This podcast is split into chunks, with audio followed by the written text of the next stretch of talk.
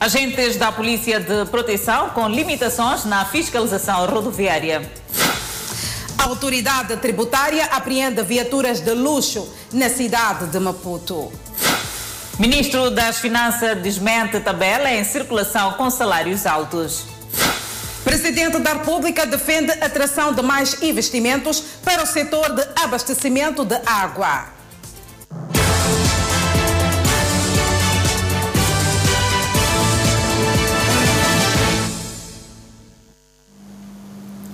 Boa noite, estamos em direto e em simultâneo com a Rádio Miramar e com as plataformas digitais. O Ministro da Economia e Finanças esclareceu na tarde de hoje o suposto aumento de salários para altos dirigentes da função pública. Adriano Maliane diz que não conhece a proveniência da tabela tornada pública.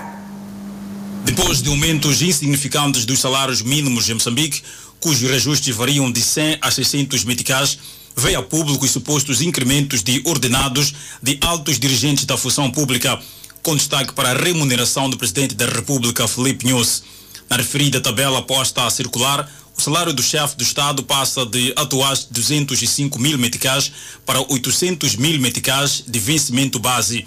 O Primeiro-Ministro, Presidente do Parlamento, Presidente do Tribunal Supremo, Presidente do Tribunal Administrativo e Procurador-Geral da República saem de um vencimento base de 178 mil meticais para 450 mil meticais. O Ministro da Economia e Finanças veio ao público esclarecer os supostos aumentos e os critérios de fixação dos salários na função pública. Não é, não é verdade que o, o que está sendo debatido que o Conselho de Ministros aprovou a tabela única e há alguns números que andam aí. Não, não tem nada a ver com esta lei. É, é, o, o, o, esta lei não tem números, tem critérios só. Os números vão surgir porque o governo tem esta competência para preencher esses níveis 1 e tal, usando os critérios que estão aqui. Adriano Maliano esclareceu ainda que os salários na função pública são fixados com base no vencimento do Presidente da República, que deve ser a referência. O salário da função pública a referência é o salário do chefe de Estado. Todos. O salário é o chefe de Estado. E depois uh, vai-se dizendo qual é a percentagem do salário do Estado para diferentes órgãos, da, de, por exemplo, o órgão de soberania, os titulares, os, os outros órgãos também. Temos esta, esta forma. O governante concluiu que os critérios acordados para a fixação de vencimentos na função pública estão dentro da legalidade. O impacto orçamental desta medida poderá se refletir a partir do próximo ano. Agentes da Polícia de Proteção são expressamente proibidos de interpelar veículos para atos de fiscalização. A proibição está no despacho do Comando-Geral da PRM, que reserva a fiscalização de veículos só para a Polícia de Trânsito, uma das medidas que visa garantir disciplina nesta corporação. Polícia de Proteção expressamente proibida de interpelar veículos. Tarefa só da Polícia de Trânsito. É uma medida da instrução do Comando-Geral da PRM que indica que nos postos de fiscalização rodoviária a tarefa de dar sinal de paragem obrigatória às viaturas a serem fiscalizadas é exclusivamente dos agentes da Polícia de Trânsito, cabendo às outras forças a realização das respectivas funções. Automobilistas encontram razão na decisão. Acho que é bom porque cada pessoa deve exercer aquilo que é a sua, a, a sua categoria, né? É, a sua área é, de profissão, é, não só também aquilo que é, é não sobrecarregar. Ele pode ter ele tem outra tarefa, então zelar por aquela tarefa que é manter a ordem e tranquilidade pública e, e deste lado nós temos aquilo que é controlar aquilo que é a viabilidade eliminados roadblocks da polícia alheios à planificação. A fiscalização de viaturas na via pública deve ser realizada em forma de auto-stop ou roadblock devidamente planificados. Sérgio automobilista é interpelado pela polícia por excesso de velocidade. O que não sabia é que não pode pagar a multa no local e preparou-se para pagar. O que é do Estado é para o Estado, o que é do César vai para o César. Né? Então, se tem uma multa uh, e há condições, temos que pagar na hora. Né? Aqui na Via Pública não temos condições para o pagamento na hora porque não temos recibo a qual confirmamos que o senhor pagou a multa. Tem, tem, tem, de, tem de direito de aproximar ao comando da cidade de Maputo, a tesouraria onde vai efetuar o pagamento. Uh, As situações vindouras, ter o comprovativo que você já pagou a multa. Tá certo, tá certo. certo? Yeah, mas eu acho que a polícia também deve fazer com o respectivo recibo, porque nós estamos num país onde é preciso correr para se fazer o pão. Se eu fico, uh, se, se, eu vou uh, uh, olhando para questões da, das fileiras que temos inventado nesses locais, acabo perdendo praticamente o meu pão. Isidro Bulli é agente da Polícia de Trânsito e diz que a medida ajuda a definir tarefas. A fiscalização será feita de forma ordeira, digo, planificada, devidamente planificada, em forma de roadblock ou outstop, em locais exclusivamente identificados para que haja fiscalização. A instrução exarada pelo comandante-geral da PRM ordena também para que o agente da Polícia de Trânsito que escalar a motorizada de patrulhamento e observação ao longo da rodovia interpele apenas viaturas que cometerem infrações graves e em flagrante, medida também aplaudida pelos automobilistas. Outro ponto da instrução do Comando-Geral impede a afetação de fiscais das associações dos transportadores nos postos de controlo fixos. Estes passam a exercer a sua atividade nos terminais. Os terminais interprovinciais passam a contar com fiscalização de polícia de trânsito. Entrevistamos fiscais no terminal interprovincial da Junta. Estes dizem que a medida vai permitir dinâmica. Para o transportador já é uma valia. É uma valia porque porque o próprio passageiro já não tem que sentir-se meio incomodado no meio da, da viagem é, sai tempo e hora e chega tempo e hora. A introdução e contextualização do documento do Comando-Geral da PRM indicam que a instrução visa impor disciplina e conferir eficácia à atividade de fiscalização rodoviária. Danissa, por outro lado, aqui outra situação, a autoridade tributária de Moçambique apreendeu cinco viaturas de luxo e de alta cilindrada. É isso mesmo, Adelaide. Veja que sem pagar os direitos aduaneiros, o Estado moçambicano iria perder cerca de 11 milhões e 500 mil meticais. Quem vê estas viaturas expostas neste local pode pensar que passaram por todo o processo de pagamento de direitos aduaneiros puro engano. São viaturas luxuosas e de alta cilindrada que foram apreendidas pela autoridade tributária de Moçambique na cidade de Maputo. São viaturas luxuosas e de grande cilindrada como estas que qualquer um que vê no stand pode pensar que já cumpriram com todos os direitos alfandegários e de acordo com informações que tivemos, o valor tanto de fuga fisco nestas viaturas que estão neste stand ascende a 11 milhões de meticais. Neste parque descobrimos três viaturas de alta cilindrada que estão a ser vendidas nessas condições. Chegaram em circunstâncias que ainda desconhecemos, provavelmente fez a declaração de importação temporária das viaturas e depois fez-se um desvio da aplicação. A autoridade tributária deixa claro que qualquer indivíduo que comprar uma viatura nessas condições poderá arcar com as consequências. De mal estiver envolvida esta viatura, o dono da viatura é que arca, naturalmente. Por isso é que encorajamos que qualquer um que, que, que faça aquisição de uma viatura nesse stands, porque há provas mais do que suficientes de que alguns operadores desses, desses parques estão envolvidos em esquemas duvidosos uh, na, na legalização das viaturas. Portanto, quem adquirir a viatura se quiser ter o conforto de estar a circular com uma viatura legal, aproxime-se junto às alfândegas da sua da matrícula. O porta-voz afirma, por outro lado, que os direitos aduaneiros variam de acordo com a cilindrada e o luxo da viatura. Portanto, depende muito mais do, do, do, do, do ano de fabrico, portanto, o quão novo. a viatura é, depende da cilindrada, o quão luxuosa a viatura é, de, de, de, depende, por exemplo, do tipo de combustível uh, e das características visíveis da viatura na, na altura em que ela é declarada uh, às, às alfândegas. A autoridade tributária assegura que vai continuar com este processo de fiscalização, não só em viaturas como em outros bens.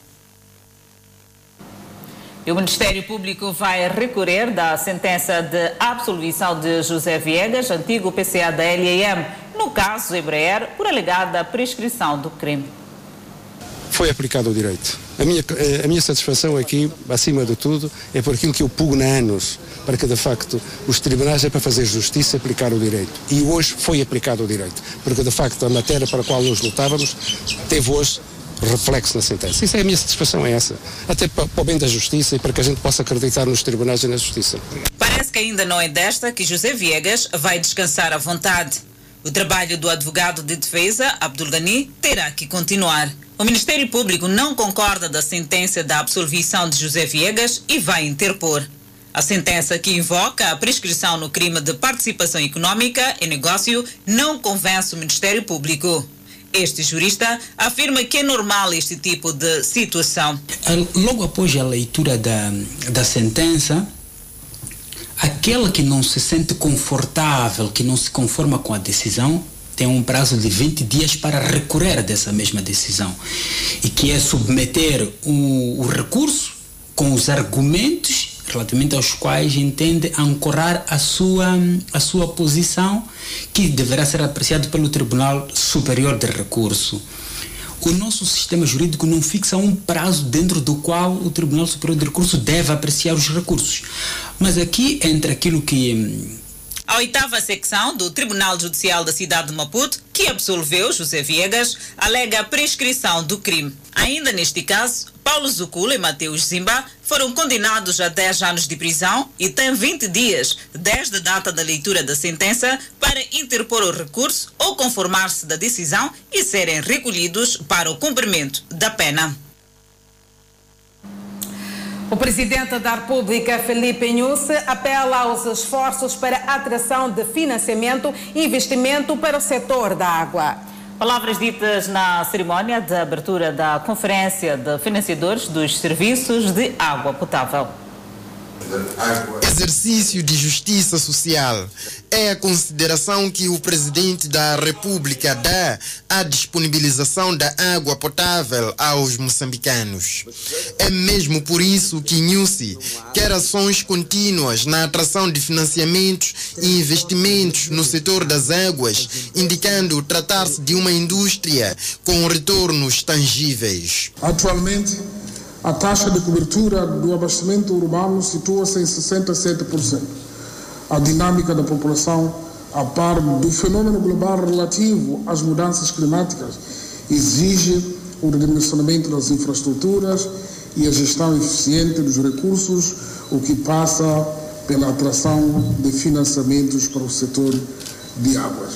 O ministro das Obras Públicas, Habitação e Recursos Hídricos lembra que a água canalizada preocupou sempre o governo de Felipe Nhusi. Em junho e julho de 2018, Vossa Excelência, depois de ter percorrido todo o país, apercebeu-se no terreno da grave situação de falta de água nas nossas populações e, por isso, desafiou o setor para que concebesse um programa que acelerasse a provisão de água à escala nacional. E foi com base nesse comando que o setor concebeu o programa para a vida, que todos nós aqui testemunhamos o quão tem estado a mudar a face das nossas populações. O presidente da República refere-se também à necessidade de expansão de sistemas de abastecimento de água e substituição de equipamentos obsoletos em sistemas já existentes. Ações que, para o presidente, devem ser acompanhadas pela capacitação de recursos humanos na gestão dessas infraestruturas. Estes investimentos deverão contemplar, outro sim, a capacitação na gestão, porque foi uma fraqueza que observamos ao longo dos tempos, concepção e execução de projetos de captação, tratamento e distribuição de água e saneamento, quer ao nível das instituições centrais, como também dos municípios e administrações locais. Cultura empresarial no setor da água foi tônica dominante na abertura da Conferência de Financiadores na capital do país. Mais água para o país é o que se pretende. O setor da educação vai investir na reabilitação de escolas na província de Cabo Delgado. Por outro lado, a falta de professores continua a preocupar. O terrorismo em Cabo Delgado aumentou os desafios do setor da educação. 348 escolas, entre primárias e secundárias, destruídas, o que vai obrigar a mobilização de 1,5 mil milhões de meticais. Registramos com grande tristeza as investidas criminosas dos terroristas e homens armados da Renamo sobre as populações, acentuando o sofrimento, destruindo infraestruturas escolares e provocando deslocações de professores, alfabetizadores, alunos e alfabetizandos. Macomia, Palma, Quissanga e Mocimbo da Praia são os distritos mais afetados. A Ministra da Educação e Desenvolvimento Humano, que falava durante o sétimo Conselho Coordenador em Gaza, referiu-se também ao desafio de salas ao relento, no número de mais de 7 mil em todo o país. Para melhorar a situação de alunos estudando ao relento e em salas precárias, está em curso em todo o país um programa de edificação de espaços temporários, enquanto criamos condições para a construção de salas mais resilientes e convencionais. O déficit de professores, outra preocupação. A província de Gaza, por exemplo, contratou para o presente ano letivo 477 docentes, mas o déficit é de mais de 1.500, o que contribui para o aumento de professores com horas extras e também com segunda turma. A província conta com 401 turmas ao ar livre e necessita de construir 1.695 salas das quais 201 para albergar essas turmas e 1.494 para substituir as salas construídas em material precário. A Covid-19 é outro desafio. 3,5 mil milhões de meticais foram desembolsados para intervenções nas instituições de ensino em todo o país. Ao longo deste período tão difícil e desafiante, o nosso governo empreendeu os esforços necessários para que as instituições de ensino e formação de professores primários e de educação de adultos continuassem a funcionar. Para o efeito, o governo desembolsou mais de 3,5 mil milhões de meticais para intervenções nas instituições de ensino e formação que permitiram a reposição ou estabelecimento de novos sistemas de abastecimento de água, reparação ou construção de sanitários que beneficiaram 694 escolas, 27 institutos de formação de professores e 157 centros internatos do país. De igual modo, tomou medidas para a integração e assistência de alunos e professores afetados.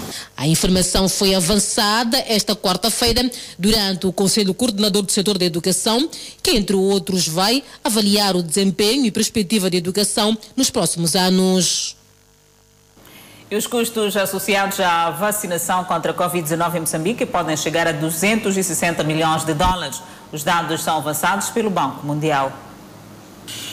Na sua mais recente análise sobre a economia moçambicana, o Banco Mundial diz que a pandemia da Covid-19 vai retrair os progressos feitos ao longo dos últimos anos na saúde, educação e igualdade do género, no que toca ao cumprimento dos objetivos de desenvolvimento sustentável. A retoma do crescimento da economia moçambicana está dependente da vacinação da população. Os custos associados a este processo podem chegar a 260 milhões de dólares, incluem transporte e administração das doses da vacina. Este é o lote das vacinas já recebidas por Moçambique por fonte de financiamento até o mês de agosto, segundo o Ministério da Saúde. O governo já contribuiu com 2 milhões de vacinas, recebeu 794.400 vacinas da iniciativa COVAX, 100 mil da Índia, 260 mil da China, 500 mil de Portugal e 695.600 vacinas de outros parceiros, prefazendo assim um total de 3 milhões e 900 mil vacinas já recebidas até o mês de agosto do corrente ano. O governo definiu como meta vacinar pelo menos 17 milhões de habitantes até finais de 2021. No entanto, o cumprimento desta meta está dependente do nível de aceitação. É combinado a estratégia de aquisição das vacinas, de distribuição, logística, com a comunicação acertada para as pessoas aceitarem a vacina, que vamos aumentar a cobertura de vacinação, não vamos perder dinheiro e vamos permitir que a economia recupere, abramos mais e as próximas vagas não nos batam com maior eh, impacto negativo para todos nós. Com o anúncio do fim da terceira vaga da Covid-19, o economista coloca travões na euforia antevendo outros cenários devido à baixa cobertura da vacinação. À medida que nós conseguirmos atingir uma maior cobertura de vacinação, estamos a dizer que teremos maior resiliência para poder lidar com as futuras vagas. Apesar do lote da iniciativa COVAX, o governo anunciou um plano de aquisição de 11 milhões de doses da vacina. Segundo denúncias da comunidade local, uma empresa está a operar ilegalmente na zona de Muxungue, em Sofala. No lugar de compra e venda de madeira exótica, tal como reza sua licença, a empresa tem adquirido e comercializado outras espécies. Este fato foi confirmado pelo Balcão de Atendimento Único, entidade que emitiu a licença para que a empresa exercesse a atividade de compra e venda de madeira exótica na cidade da Beira e não no distrito de Xibabava, posto administrativo de Muxungue, onde encontra-se a operar. Este alvará é legal, né?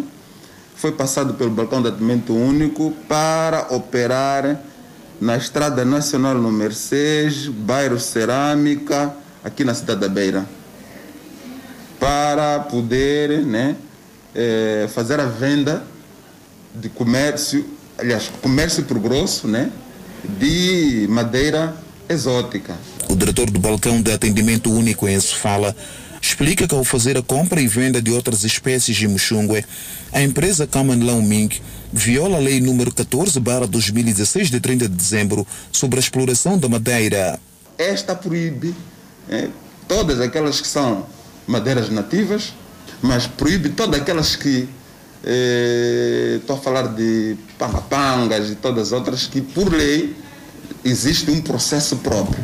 Ibrahim Moussagi explicou ainda que qualquer mudança do local da prática da atividade deveria ter sido comunicada ao BAU, o que não foi o caso. Essa atividade foi passada para estar eh, na zona da cerâmica, aqui na cidade da Beira. Então, querendo este comerciante né, mudar de localização, devia né, é, comunicar à entidade licenciadora. Nesse caso, não comunicou à entidade licenciadora, significa que ele está a operar ilegalmente nesta zona, porque não tem nenhum alvará passado né, naquele local. Ibrahim Seji explicou que após o baú licenciar alguma atividade, compete a inspeção das atividades econômicas, fiscalizar e aferir a legalidade da mesma. O Instituto de Patrocínio e Assistência Jurídica na província de Tete está preocupado com a falta de condições para o exercício das atividades em causa está a ausência de uma instalação própria. Com 27 anos de existência, o IPAG em alguns distritos na província de Tete continua a funcionar em casas arrendadas com rendas que chegam a serem mesmo sufocantes. Era importante que nós tivéssemos, tivéssemos uma instalação nossa não partilharmos as mesmas instalações, por exemplo, com a, a conservatória, porque o IPA está a crescer. E também em alguns distritos estamos a arrendar e só do, do, do, incremento orçamental que o IPAS é adotado, é, temos tido dificuldades, estamos a enfrentar algumas dificuldades no concernente, por exemplo, ao pagamento das rendas. Apesar deste desafio e da sua ausência nos distritos de Doa e Marara, esta instituição jurídica faz um balanço positivo das suas realizações. A nossa saúde está boa, tendo em conta que desde a nossa criação houve aumento eh, de número de funcionários, eh, houve aumento também de números de casos assistidos. Leonor Luquia fala dos casos com maior registro. O maior número de casos tem sido eh, nos crimes de furto, crimes de, de burla, e, e, crimes de roubo. Entretanto, o governador da província de Tete, Domingos Viola, indica a iniciativa presidencial Um Distrito, um Tribunal Distrital Condigno como uma das melhores soluções para este problema. Para além de recursos humanos e de infraestruturas para o funcionamento das delegações distritais e até insuficiência de meios circulantes, no entanto, o nosso governo tudo fará para gradualmente ir dando melhor resposta a estas preocupações, como é o caso da iniciativa Um Distrito, Um Tribunal Judicial Condigno, que aqui foi bem referido. As preocupações, incluindo a da insuficiência de recursos humanos, foram avançadas nesta saudação dos quadros da instituição ao governador de Tete por ocasião da passagem dos 27 anos da criação do IPAS no país. O julgamento das dívidas ocultas vai na sua terceira semana. Hoje houve uma pausa, mas amanhã retoma. E a nona arguida a ser ouvida será Ângela Leão.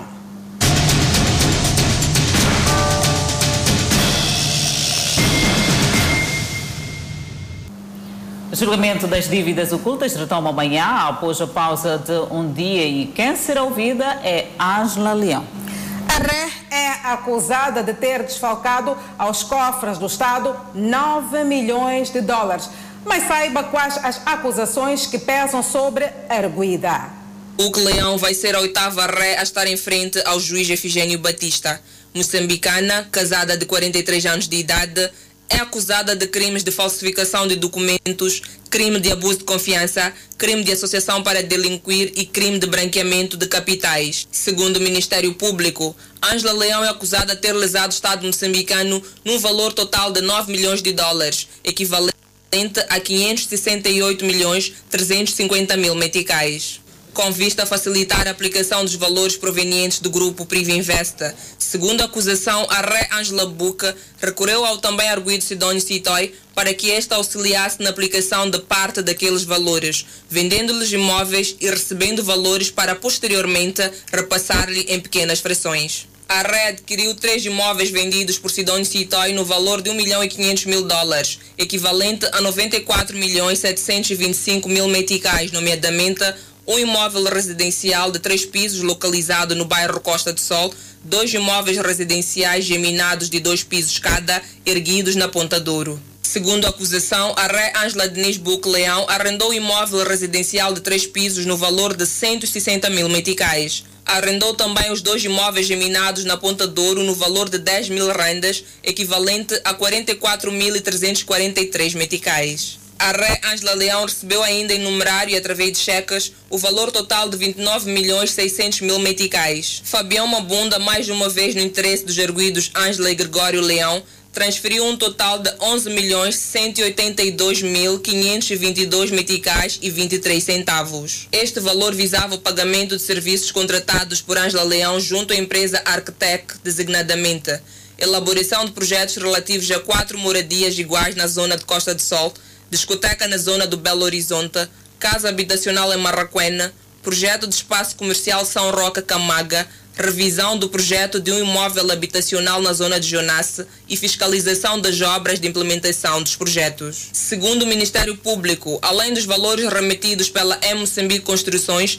a Arquitec recebeu diretamente da Ré Ângela Leão um total de 3 milhões 750 mil meticais. Ainda segundo o Ministério Público, parte do valor do suborno milionário recebido pelo casal Leão do grupo Privinvesta foi usado para aquisição de bens e realização de benfeitorias na casa habitacional de ambos, localizada na província de Maputo, num total de 36 milhões 325 mil 127 meticais e 88 centavos. Ângela Leão passou a assumir em 2014 o projeto de sua irmã para a elaboração de 14 casas em banda pelo valor de 33 mil dólares, cerca de 2 milhões e 83 mil meticais. De 14 casas previstas, o projeto foi redimensionado para 10 casas e a execução orçada em 65 milhões 176 mil 500 meticais. Esta foi alguma parte do valor aplicado por Ângela Leão e nesta quinta-feira vai poder responder ao tribunal sobre todas as acusações que lhe pesam. E juristas consideram que os 19 réus das dívidas ocultas podem pagar uma pena máxima de 12 anos de prisão. Quanto à recuperação de ativos, entendem que o processo será mais complexo. O julgamento do mediático caso das dívidas ocultas abre espaço para várias interpretações, desde a postura dos réus, do Ministério Público e do juiz Efigênio Batista. Uma das grandes discussões prende-se com o Código Penal de 1929, olhando para as molduras penais a serem aplicadas aos 19 réus. Alguns juristas ouvidos pela nossa reportagem são unânimes quanto às penas de prisão em função do crime de cada acusado. O crime é, é, mais grave que nós podemos tá, ter, ou a moldura penal mais grave, é de 12 anos de prisão, que naturalmente possa incidir, mas também vai depender é, do envolvimento e os contornos de cada arguido por tenha exercido ou feito alguma coisa para defraudar o sistema financeiro moçambicano. Agora, fica a cargo do juiz, em função daquilo que for uh, a sua análise e convicção no decorrer do julgamento, se deverá uh, agravar. Sob a postura dos réus no tribunal, os juristas entendem que a estratégia pode ser um tiro no pé. É um comportamento que foram instruídos para para procederem desta forma, não obstante também que o juiz tem o seu dever, tanto também o Ministério Público, de provar em tribunal o envolvimento dessas pessoas neste tipo legal de crime. O tribunal já tem conhecimento de tudo o que aconteceu e está somente a cumprir um formalismo processual que vai, sem sombra de dúvidas, uh, influenciar no desfecho deste processo. Quanto à recuperação dos ativos, os juristas entendem que não será um processo fácil, uma vez que grande parte dos investimentos foram feitos fora do país. Uma parte do, do, do valor foi investido dentro do país, mas o valor que foi investido fora do país, esse é que é o maior desafio. É, é, é praticamente impossível recuperar esses ativos. Com base nas revelações, os juristas acreditam que mais réus poderão ser arrolados, ou seja, o processo será mais complexo. Ângela Leão será a próxima arguida a ser ouvida neste julgamento das dívidas ocultas já amanhã.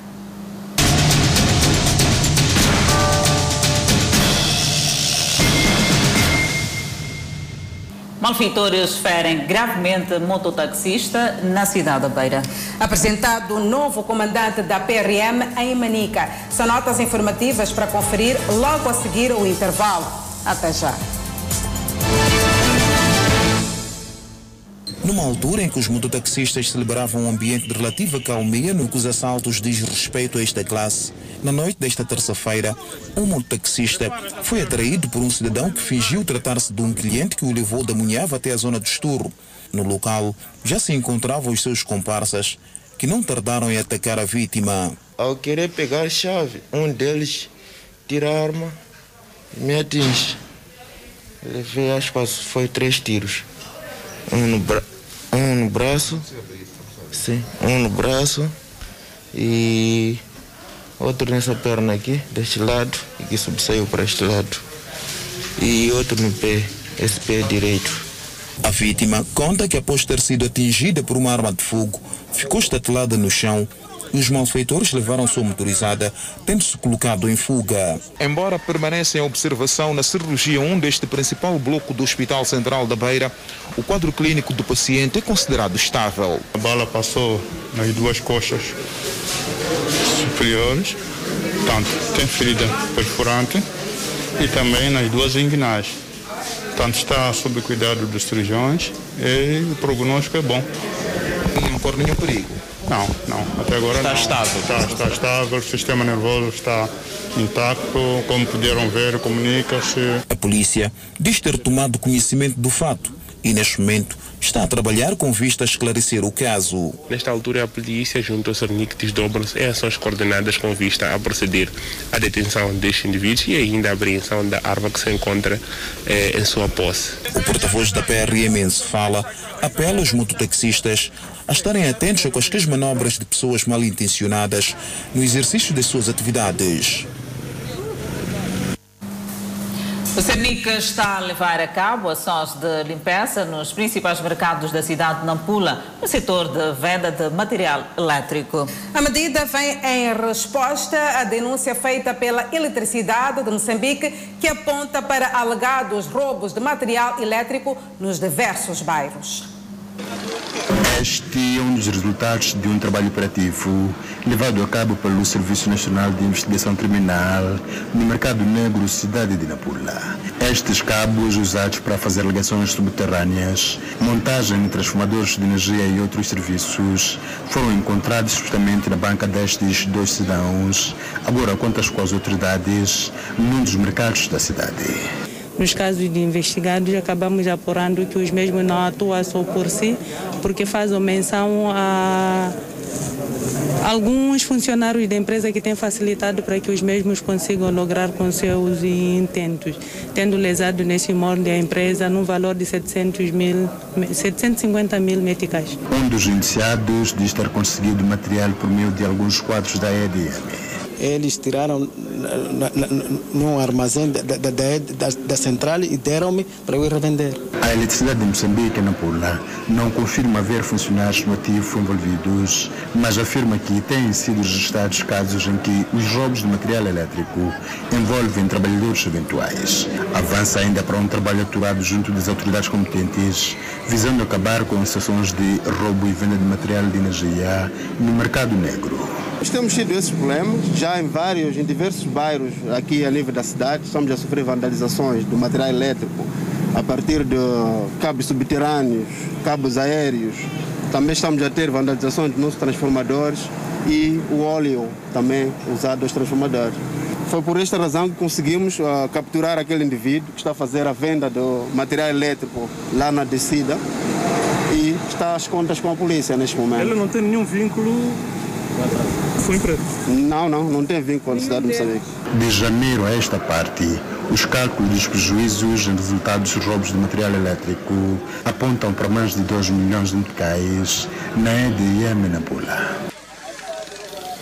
Municípios da autarquia de Chimoio pedem ao novo comandante da PRM efetivo para patrulhar os bairros de modo a reduzir a criminalidade. Nos últimos tempos, os bairros da autarquia de Chimoio têm sido assolados por vários crimes, como roubo em residências, assaltos na via pública, entre outros. Este ancião é guarda de uma congregação religiosa localizada no bairro Centro Hípico. Há dias foi visitado pelos bandidos. O idoso fala dos prejuízos causados pelos malfeitores. Epa, me roubaram primeiro o telefone, depois segundo roubou farinha, pegou tudo farinha, de dia. Então, porque a pessoa não tem Em outros bairros não tem sido fácil dormir. Alguns residentes são obrigados a passar toda a noite vigiando os malfeitores. Não, é, são muitas coisas que acontecem aqui no nosso bairro. Eu gostaria de que uh, seja bem-vindo a ele. E aqui na zona temos falta de muitas coisas. Patrulhas, não há patrulhas. E tínhamos aquele grupo do, dos coisas comunitárias, já, já abandonou, já não existe nada. Então patrulha também nas noites também não há nada. E o empossamento do novo comandante chegou aos ouvidos dos populares que pedem muito trabalho, sobretudo o patrulhamento dos bairros. Obras abandonadas têm sido esconderijo dos malfeitores. O exemplo é deste local onde nos encontramos. Os bandidos moravam neste local para agredir os residentes desta zona. E os mesmos pedem o patrulhamento neste local. Em termos da criminalidade, gostaria se mudasse praticamente montar comunitários, né? Nos bairros, organizar os líderes também, como os líderes dos bairros, né? Praticamente haver também, praticamente haver nos bairros e posso dizer o quê? Patrulha, sim, organizar nos bairros, porque tem outros bairros praticamente. Nesse nosso bairro aqui não tem comunitário. Já o comandante recém-empossado prometeu acabar com a criminalidade e dar segurança aos moradores. Cada pessoa tem que respeitar o outro, nada de resolver problemas através de agressividade. Nós temos que nos respeitar eh, de tal maneira que todos nós saiamos a ganhar. Então, só assim é que vamos é, lutar contra a criminalidade, vamos lutar também contra os acidentes de viação, os acidentes marítimos, lacustres ou fluviais, incluindo o garimpo ilegal. O novo comandante da PRM substitui Francisco Simões, que perdeu a vida no acidente de viação no distrito de Gondola. Na província de Inhambane, a sede do posto administrativo de Chicomo, no distrito de Massinga, já está ligada à rede nacional elétrica. Oficialmente, Chicomo faz parte desde esta quarta-feira dos 20 postos administrativos da província de Inhambane que estão ligados à rede nacional de energia elétrica dos 26 existentes. O projeto de eletrificação da sede do posto administrativo de Chicomo está orçado em 123 milhões de meticais e estende-se numa linha de média tensão de 65 quilômetros ligados a três transformadores. Acoube Ernesto Maxi Tonella, ministro dos Recursos Minerais e Energia, dirigir o ato de inauguração do referido empreendimento, para quem o projeto poderá dinamizar o desenvolvimento desta região. Esperamos que com este projeto possamos contribuir não só para a melhoria das condições de vida das populações de Chicomo e de todos os povoados que beneficiaram deste projeto, mas também ajudar a criar as condições para dinamizar o desenvolvimento da economia uh, local. Com previsão de efetuar 1.500 ligações, neste momento, a rede de energia de Chicomo concebeu 300 novos consumidores entre ligações domésticas, moageiras, edifícios governamentais, centro de saúde, escola e estabelecimentos comerciais. Desde que a energia chegou em Chicomo, houve ligações, das ligações que existiram, ligaram na, nas residências e nos estabelecimentos comerciais. E havia um, umas pequenas maquinetas de processamento de milho que usavam motor e alguns já estão a mudar o motor para usar energia elétrica. A população que vive aqui no posto administrativo de Chicomo, no distrito de Massinga, considera que a vida melhorou bastante com a ligação da corrente elétrica. Os comerciantes dizem que agora já é possível vender todo tipo de produto, incluindo os congelados. É, nós estamos aqui, aqui gostando da energia que veio aqui em Axengo, que vamos desenvolver mais. Temos barracas, temos congelador, temos dentro nas casas. Enquanto não tínhamos energia, as coisas ficavam mal. Assim, estava difícil a vida. Estava muito difícil. Assim com a energia já estamos aliviados. Pelo menos para minha casa, consegui, a energia entrou para minha casa. Hum, eu gostei. Sim. Por quê? Por quê? Porque pá, eu tinha coisa, congeladores, tinha coisa, rádio, sei lá quantos, mas não tinha como usar, mas agora já estou a usar. A meta da província de Inhambane é de até finais deste ano efetuar 14 mil novas ligações. Porém, até então, foram efetuadas apenas cerca de 3 mil, o correspondente a 30% em relação à meta da província. Está detido em Quilmano um dos membros da quadrilha que dedicava-se a roubos em residências com recurso a instrumentos contundentes. As autoridades policiais falam da colaboração entre a polícia e a comunidade como forma de acabar com as redes criminosas. Esta, neste, nesse assalto acabaram retirando alguns bens que foram vendidos eh, em Zalala. Rastreamos ah, aonde teriam vendido esses mesmos bens e do comprador descobrimos que eh, esses indivíduos teriam se refugiado também no distrito de Mopeia para usar o dinheiro que foi fruto eh, deste roubo. Daí que fizemos um trabalho e culminou com a neutralização dos mesmos quando estiveram de regresso à cidade de Quilmane. É preciso referenciar que este grupo atuava ah, nos bairros de Sampene, Janeiro, Kualane e um pouco também pela região ah, do Benedito. É preciso referenciar que a população já há muito uh, queixava-se deste grupo. Felizmente está sob custódia policial um dos integrantes deste grupo. E estamos também no encalço dos restantes. Acreditamos que a população poderá daqui para frente uh, conseguir descansar sem ter problemas. O jovem de pouco mais de 25 anos de idade se encontra detido aqui na terceira esquadra na cidade de Climane. Diz não ser nenhum criminoso, no entanto, na altura que foi neutralizado pelos agentes da Polícia da República de Moçambique, o mesmo estava a regressar do distrito de Mopea, onde então estava a resolver alguns problemas problemas familiares. No entanto, diz que a sua principal fonte de rendimento é que o mesmo presta serviço de segurança a uma empresa de segurança privada aqui na cidade de Climane e não tem nada a ver com casos criminais, sendo que um dos integrantes que fazia parte dessa quadrilha se encontra ainda a monte. Eles já não falaram nada, só me levaram para aqui. E quando cheguei aqui disseram que eh, tem um taxista que estava com um jovem que perdeu a bicicleta, que fomos nós que levamos a bicicleta. Então, acerca disso, eu não sei sobre esse assunto, porque eu sou segurança e apesar de não ganhar muito, o pouco que eu ganho é suficiente para mim. Tá vendo? Eu não levei nada, não sei de nada também. O alcate da dona tem documento da dona, tem fatura também e tem caixa, é novo. Como forma de estancar a onda de criminalidade em alguns bairros com índices elevados de assaltos, entre outros crimes, a polícia tem estado a privilegiar encontros com a polícia e a comunidade. Moçambique registra mais 388 recuperados da Covid-19. Ministro da Saúde dirigiu esta quarta-feira a abertura da 16ª Jornada Científica do Instituto Superior de Ciências de Saúde. São notas informativas para conferir logo a seguir o intervalo. Até já.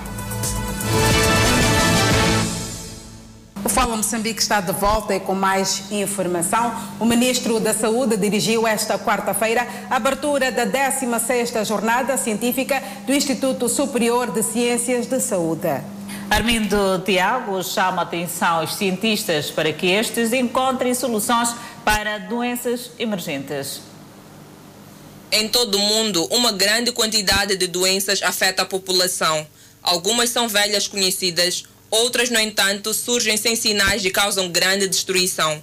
As doenças emergentes são um problema de saúde novo em que sua incidência cresceu nos últimos anos e as mesmas estão a criar uma crise no sistema de saúde, daí ser necessário encontrar soluções para as mesmas. As doenças devem constituir-se uma oportunidade para, nas ações do ICISA, como instituição de ensino superior, trazer soluções para as componentes de ensino, investigação e extensão. Na abertura da 16ª Jornada Científica, o Ministro da Saúde, Armindo Tiago, disse que há necessidade de se trazer soluções para as doenças emergentes que existem no país. Se realizarem jornadas científicas com muitos cientistas, mas se não trouxerem soluções para os problemas candentes do nosso país, será apenas um mero exercício acadêmico, cuja relevância há de ficar nas gavetas das vossas instituições. O lema destas jornadas científicas é formando enfermeiros inspirados em Florence Nightingale para atender aos desafios das doenças emergentes. As doenças emergentes são uma preocupação para o Ministério da Saúde. Por essa razão, em tempos de pandemia de Covid-19, a classe de enfermeiros vê-se obrigada a redobrar os esforços. Bom, é uma classe que está em risco, na verdade, mas eles têm que prosseguir, né? Então, estão em risco, mas também temos que. Eles têm de nos salvar e nós temos que contribuir para tal, neste caso. E por fazer parte do grupo vulnerável, munícipes acreditam que o pessoal de saúde deve estar preparado. Então, eles devem estar bem preparados para atender essas pessoas. O setor de saúde conta atualmente com 2.767 licenciados e 32 mestres graduados pelo Instituto Superior de Ciência de Saúde. Continuamos a falar de saúde e nas últimas 24 horas houve registro de mais 388 recuperados, elevando o seu cumulativo para 142.769. Por outro lado, o país tem cumulativamente 6.908 internados e 59 recebem tratamento nos centros de isolamento. Moçambique tem 149.671 casos positivos registrados, dos quais 149.302 de transmissão local e 369 importados. O nosso país testou nas últimas 24 horas 2.438 amostras, das quais 191 revelaram-se positivas. Destas 188 de nacionalidade moçambicana, três estrangeiros e resultam de transmissão local. O país registrou mais três óbitos, elevando para 1.898 as vítimas mortais. Neste momento, o país tem 5 mil casos ativos devido à pandemia viral. E continuamos a olhar as notícias nacionais. Mais de 4 mil trabalhadores da extinta empresa estatal de tabaco reclamam desde 2005 uma dívida em atraso. Depois de muito tempo em silêncio, voltaram esta quarta-feira a reclamar pelos seus direitos. Nada mal, embora com lágrimas, recordar os bons tempos. Como quem diz, problema não apodrece. O Sr. Francisco Jamal, chefe da comissão dos mais de 4 mil trabalhadores da extinta empresa estatal de tabaco de Nampula, que há anos operava em algumas unidades de produção nos distritos de Rebaue, Lalau e Malema, considera de injusta a forma como o governo está a resolver o problema destes trabalhadores que muito contribuíram para o crescimento do país através da empresa de tabaco. O Moçambique sobrevivia a, na base do tabaco. Não fica bem porque ignorar, olvidar e esquecer essas pessoas que tanto fizeram. É, esquecer esses é a mesma, é a mesma coisa. Esquecerem que vinham de fartamentos. Vinham de onde vieram, em 75, para aqui em Moçambique. Sempre não, não tiravam fartamento. Por que não tiravam fartamento? A reivindicação corre desde 2005 e o Sr. Francisco Jamal, já a caminho dos 80 anos, é técnico alimentar de agricultura, formado pela Escola Agrária de Ribaue no ano de 1977. A única recordação boa que ficou para este trabalhador é de como era o seu salário. É, eu, como era um, um chefe chefão naquela altura, é, já estavam lá nos, nos 50 mil meticais. Meticais. meticais. E esse era o chefe. Os trabalhadores já perderam as contas, mas sabem dizer que cada um tem tempos de serviço que variam de entre 5, 10, 15, 20 a 25 anos. A Comissão Provincial, quando divide os trabalhadores em dois grupos, um grupo de 3.873 e um grupo de, 3, de 700, prometeu que iria pagar os 700 e nesses 700 pagariam em três prestações e que daí depois pagaria, e passariam a pagar os 3.873 trabalhadores. O, o, o, mais triste é que mesmo esses 700 até agora não conseguiram pagar as suas prestações que prometeram. Diz ainda terem tido várias promessas documentadas a partir do governo, mas que até esta parte não foram cumpridas por isso, deixa um recado ao provedor de justiça. Queremos pedir ao seu provedor de justiça para que não, não nos mete no, no, no, no mar sem onda. Com o encerramento da empresa de tabaco em 1990, os mais de 4 mil trabalhadores reivindicam uma dívida correspondente a três meses de salários em atraso, pagamentos de pré-avisos e respectivas indemnizações. E a população da Vila Municipal de Gondola, na província de Manica, preocupada com casos de acidentes de aviação que estão a ceifar vidas naquele ponto do país. A Vila Municipal de Gondola está localizada ao longo da Estrada Nacional número 6, uma via muito movimentada, por ligar o Porto da Beira aos países do Interlande, com destaque para Zimbábue, Malawi e Zâmbia. A circulação de caminhões de carga é maior e muitos não têm respeitado o código de estrada, culminando em acidentes de aviação, onde alguns casos há registro de mortes. Então, nesse caso, sempre houve acidente. Não passa uma semana sem haver acidente aqui. Tem quase um carro sai da beira, assim, uma puta assim. Um carro sai dança da coisa da manica. Quase com coisa, né? Fazer acidente assim. Agora nós de todos, nós saímos, nós já demos tira e ver. Senhor Tomé vive a redores da vila de Gondola há mais de 15 anos. Este já presenciou um acidente de aviação e sempre que se faz a N6 circula com cautela. Faltava, parece que ia já para a direção da Zona Machel. Mas este carro vinha da Beira, em direção a Chimoio. E chegado naquela altura aí, pronto, foi, foi batido mortalmente. Era um ancião supomos que era de 50 anos ou 60 anos. José, também residente de Gondola, recorda com tristeza dois recentes acidentes de aviação e conta de forma detalhada.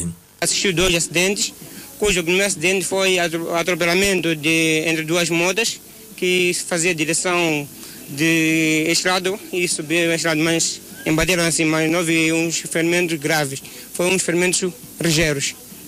Distrito de Gondola é uma das regiões onde se verificam muitos casos de acidentes de aviação que culminam em morte. Por exemplo, neste local onde nos encontramos, já se registraram dois casos de acidentes de aviação. Um foi mortal, outro ligeiro. Entretanto, o edil de Gondola apela à prudência dos automobilistas quando se fazem a N6. Vamos a todos os condutores que se fazem sentir dentro da autarquia de Gondola, uma vez que temos tido vários acidentes de viação, porque não tem se registrado respeito por aquilo que é a velocidade mínima dentro da localidade. Temos quase todos os dias, ao nível do mercado central, acidentes, uma vez que na hora de ponta temos tido grande fluxo da população que vai ao mercado. Na Estrada Nacional número 6 circulam diariamente mais de 500 caminhões.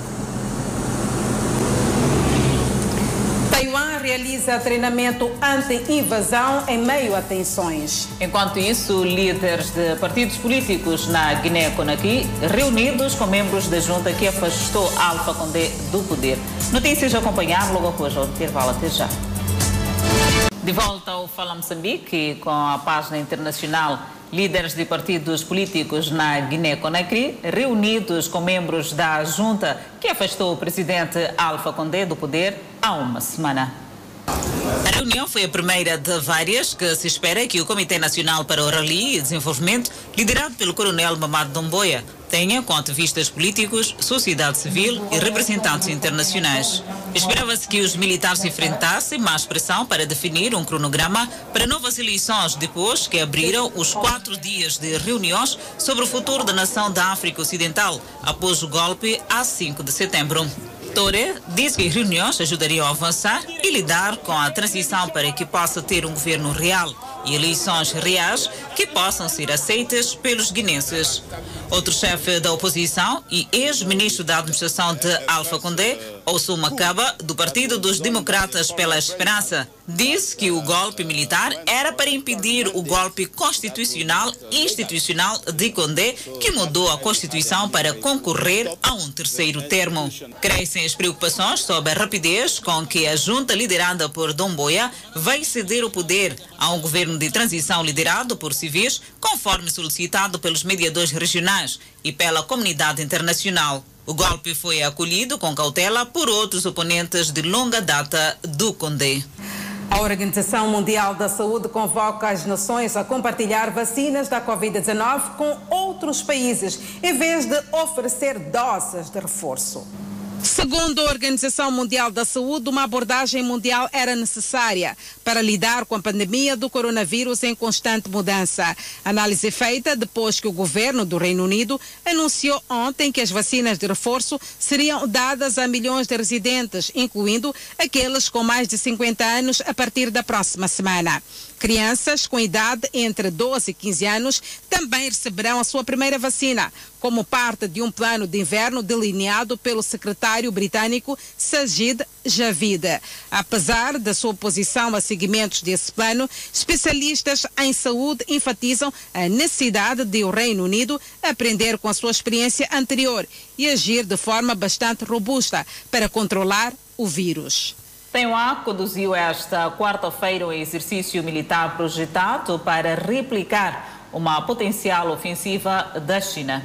Quatro aeronaves militares, incluindo o caça autônomo de defesa indígena de Taiwan, o F-16V, de fabricação americana, e Mirage 2005, de fabricação francesa, pousaram em Jiandong, simulando o que fariam se a sua base aérea fosse danificada pelas forças inimigas. O presidente Tsai Ing-wen foi visto com uniforme militar camuflado verde e máscara enquanto inspecionava o treino. A simulação faz parte do exercício militar Hangguang de cinco dias em Taiwan, projetado para preparar as forças da ilha para um ataque pela China. A China reivindica Taiwan como parte de seu território. O exercício anual foi menor este ano devido às restrições da Covid-19. Nos últimos dois anos, a ameaça da China aumentou à medida que o Exército de Libertação do Povo voa caças em direção a Taiwan quase diariamente, no esforço para intimidar e assediar as forças aéreas da ilha. Em agosto, caças, aviões, submarinos e navios de combate chineses realizaram exercícios de assalto conjuntos perto de Taiwan com a China, dizendo que o exercício era necessário para salvaguardar sua soberania. A China concluiu o exercício de manutenção da paz das Nações Unidas, acompanhado por tropas da Mongólia, Paquistão e Tailândia. Cerca de mil soldados participaram de um exercício de campo de 10 dias na base de treinamento da Operação de Manutenção da Paz de Coixana. Os exercícios incluíram escoltas armadas, patrulhas de segurança, construção de bases temporárias, proteção civil e operações antiterrorismo. As tropas usaram apenas armas, equipamentos e instalações chinesas durante os exercícios que foram projetados com base em cenários de casos reais. O exercício de contra-terrorismo ilustrou um veículo terrorista dirigindo-se a uma base da ONU com explosivos, enquanto os agressores atiravam contra as forças da paz e jogavam coquetéis Molotov. O exercício foi baseado em um incidente em que uma base chinesa de manutenção da paz no Mali foi atacada. O exercício também serve para marcar o 50 aniversário da República Popular da China, de ser reconhecida pelas Nações Unidas como o único representante do país. Estreia neste domingo aqui na televisão Miramar a nova temporada da Fazenda. Esta é uma notícia a acompanhar logo após o intervalo, mas antes a previsão para as próximas 24 horas. Tema 31 de máxima Lixinga, 28 de máxima Nampula, 35 de máxima. Seguimos ao centro do país. Tete com uma máxima de 39, Quilomane 36, Chimoio 33, Beira 33. Já na zona sul do país, Vilanculo de máxima poderá registrar 30, Inhambane 30, cidade de Xeixai 27 e Maputo, cidade capital, de máxima poderá registrar 27 graus Celsius e uma mínima de 18. De volta ao Fala Moçambique, o presidente da República, Felipe Jacinto Inhosso, procede amanhã em Maputo ao lançamento da campanha de candidatura de Moçambique a membro não permanente do Conselho de Segurança das Nações Unidas para 2023-2025. O lançamento da candidatura segue-se à decisão, nesse sentido, tomada há cerca de um ano pelo governo de Moçambique, iniciativa que recebeu o endosso da Comunidade de Desenvolvimento da África Austral e da União Africana. As eleições para o Conselho de Segurança das Nações Unidas terão lugar durante a 76ª sessão da Assembleia Geral das Nações Unidas em Nova York, a junho de 2022. E grande novidade estreia neste domingo a nova temporada da Fazenda. Exatamente, Adelaide. E este ano são 21 participantes na competição que promete parar o país na frente da televisão. Porteiras abertas para dar início a um celeiro de lendas. E sem rodeios, porque por aqui já está tudo pronto. Bichos alimentados, câmeras ligadas. Já dá até para imaginar aquele climão da roça. Pela primeira vez, uma mulher vai comandar a atração. Adriane Galisteu. A gente acaba calçando o sapato deles, a gente se emociona com eles, a gente fica bravo, a gente discute com a televisão, não é assim que funciona? Tudo isso vai rolar, só que com muitas novidades e surpresas. 20 peões já fizeram as malas para entrar na 13ª edição de A Fazenda. E tem mais um participante que vai ser escolhido pelo público.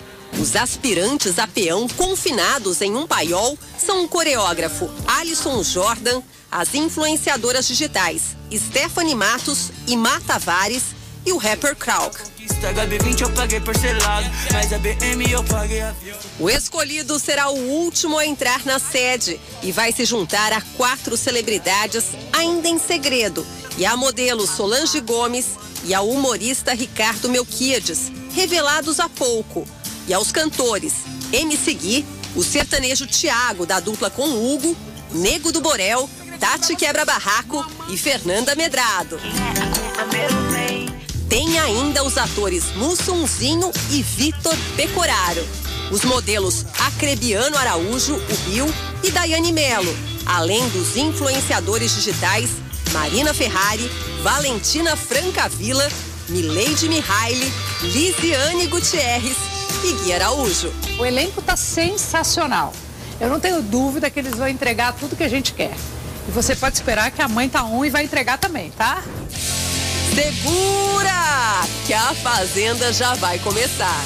Gente, eu já tô com a espora afiada, com o chicote na mão e pronta para domar essa peãozada.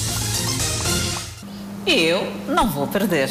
Com certeza, Adelaide, basta estar ligado.